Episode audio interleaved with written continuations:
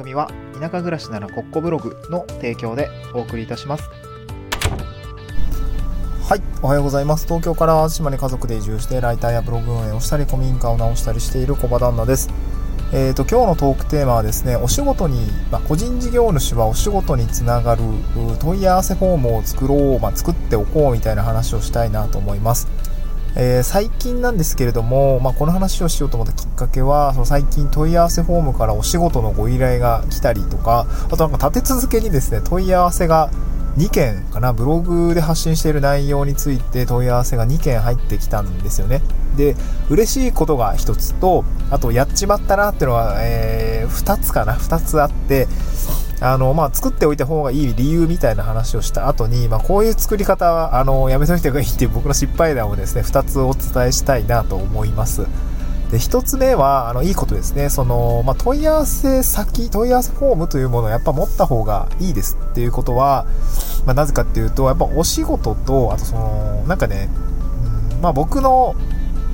あの、問い合わせに来たやつは、あの、最近で言うと、その、ライターのお仕事ですね。ライターのお仕事について、えっと、ご依頼が来ました。で、あと、まあ、その、何ヶ月前だったかな？ちょっと前、いつだったかな？数ヶ月前には、あの、ブログの掲載をお願い、あお願いしてもいいですか？みたいなご依頼も来たんですよね。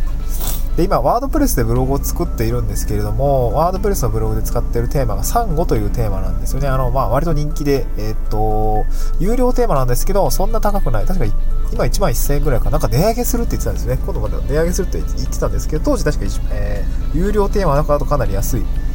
ものでした。まあ、1回ね、買えば、あの、どのブログでも使えるからいいんですけれども、まあ、そちらを使ってますと。で、サンゴ公式さんからお問い合わせページに連絡が来て、あの、このブログ、あの、結構トップページとか、あブログの方を作り込まれているので、まあ、ぜひね、あの、公式ページの方に、あの、なんだろう、ユーザーの声みたいな、こう、他の、こんな、こんな感じで使っていますよ、みたいなところに、掲載をさせてくれませんかみたいな、あの問い合わせが来て、あ、もうもちろん嬉しいですって感じでこう返して、今ですね、サンゴの公式ページのユーザーの、なんかこう、こうまあ、こんな感じで使ってますみたいなページ、僕のブログが掲載されてるんですけれども、まあ嬉しいですね。そういう話が来たりとか、あと、まあ、つい先日ね、来たのは、えー、っと、株式会社、あ、ごめん、言っちゃダメだ。えー、っと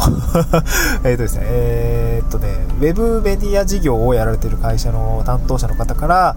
えー、っと、ブログの内容を拝見しました。えー、っと、まあ、すごくね、多分読み込んでくれたんだろうね。えー、僕が発信している内容とか、僕の経歴まで、あれ、ちゃんと読み込んでいてくれたみたいで、あの、僕が元エンジニアだっていうのを知っていて、あのエンジニア関連ですけれども、まあ、IT テック系の記事を、まあ、あお願いしたいご依頼が、お願いした案件がありますので、申しなんかいくらぐらいです、みたいな、まあ、高めでしたね。えっと、申しなんか2、3円ぐらいの案件があるので、どうですか？みたいなお話をいただいたんですよね。もうすごく嬉しかったです。嬉しかったんですけど、ちょっと今僕がですね、家庭の事情というか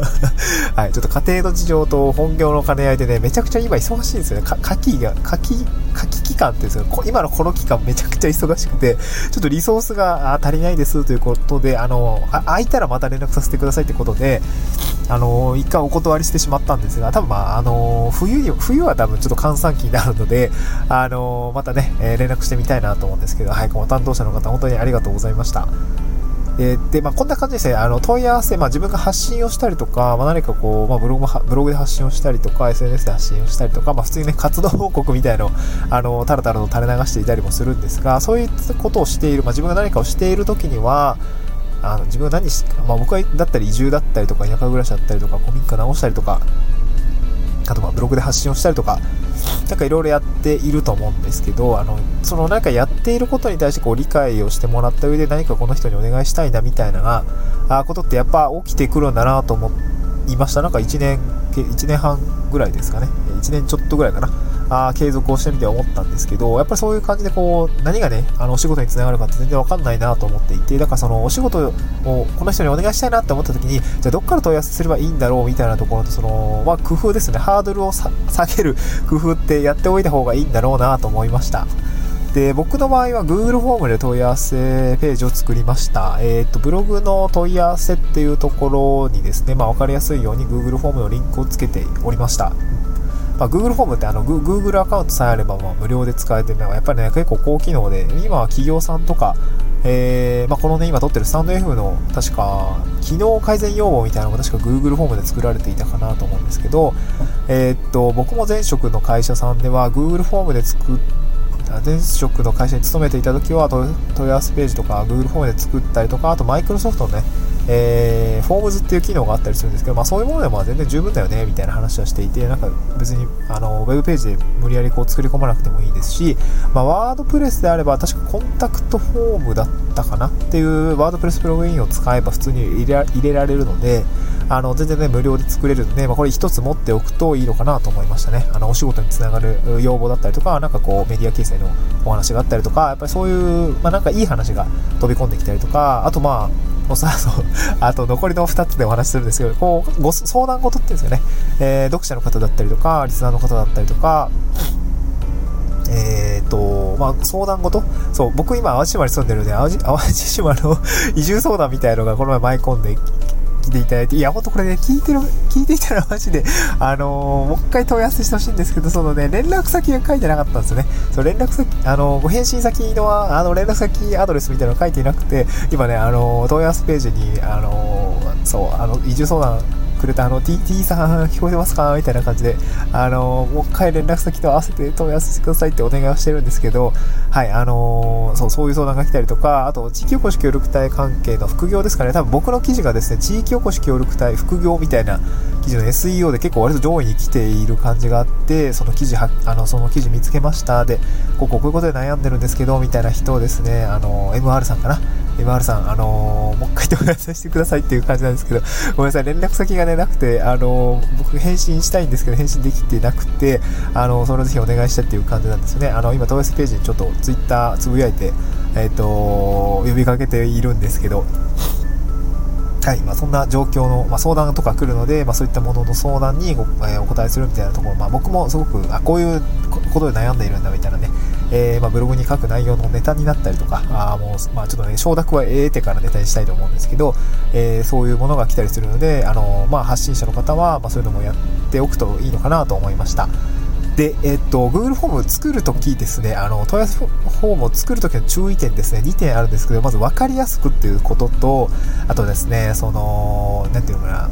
分かりやすくって言うと迷わせないことっていうところがまず大事なんだろうなと思いました。あのね、僕の Google フォームの多分作りがすごい悪くって、あの、結構企業さん向けと個人さん向けっていうんですかね、普通に相談要望みたいな。あものとお仕事用で、えー、まあ、今一緒になってるんですけど、その書きっぷりのをなんかテンプレートで書いておいたんですよね。あの問い合わせとか要望の場合はこうこういった書き方、例えば要望はとか、その要望の種類、まあ、何見て、ブログで見て、ブログのことですとか、えー、このラジオのことですとか、YouTube のことですとかね、なんかそういう種別と、あと、まあ、ご相談事とかご要望みたいなもの、こちら個人の要望フォームみたいな感じで使ってくださいっていう形で書いてるのと、あと、お仕事ご依頼する場合は、まあ、お仕事用に、こう、えー、あなたは誰ですかっていうところとか、問い合わせ、あの返信先とかっていうところを、あの、掲載できるようにですね、あの、書いていたんですよね。うん。で、Google フォームでいろいろこう、まあ、枠1個しか設けてなかったんですけど、とりあえずこれに全部書いてくださいっていう感じで、あの、白紙の状態でね、あの、本当にいくテキストボックス1個だけ用意していたんですけど、あの、その時にやっぱりね、連絡先、返信先、メールアドレス、まあ、回答が必要な場合は返信先、メールアドレスを書いてくださいって、あのね、ちゃんと明記するべきでした。本当分かりやすくちゃんと明記するべきでしたね。なんか今回その、あの、よ、返信とか相談いただけたら嬉しいですって言ってくれたんだけども、あの、連絡先メールアドレスを入力ボックスみたいなのを用意してなかったんですよね。あの本文に書いてくださいっていうところをちゃんと明記していなかったし、あのー、どういうあのそういうね、枠をね、ちゃんと設けておけばよかったなと思って、今急遽つけたんですけど、いや、本当ね、分かりづらい内容で返信も今困ってる状況なので、いや、めちゃくちゃすいませんでしたっていう感じですね。本当にね、なんかやっぱ分かりやすい入力フォームって本当に大事ですね。えー、僕エンジニアで、あの、ウェブの制作、なんだろうね、えっ、ー、とね、あの、会社のこう ERP とか、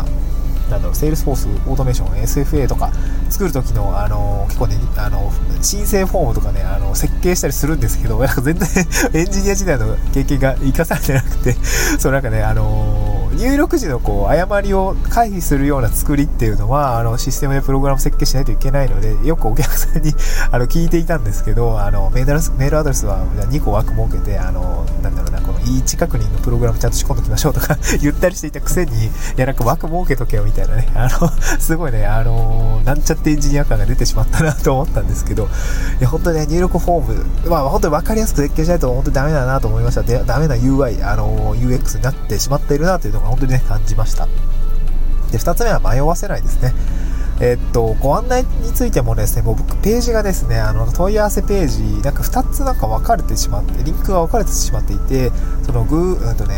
Google のフォームを作って、あと、ワードプレスのページに埋め込むっていうパターンのやつと、あと、そのまま Google のフォームに、えー、リンクしてしまうっていう、その2つのパターンになっちゃっていて、なんかそれもなんか若干分かりづらいなと思っていて、え、まあ今、今は直したんですけど、なんかやっぱお問い合わせする人に迷わせてしまうと、なんかお問い合わせもなんか二の足を踏んだりとか、なんかその、めんどくさいな、みたいな感じだったんで、あの、そういうのが本当に迷わせたらダメなんだろうなと思いました。本当すいませんでしたっていう感じですね。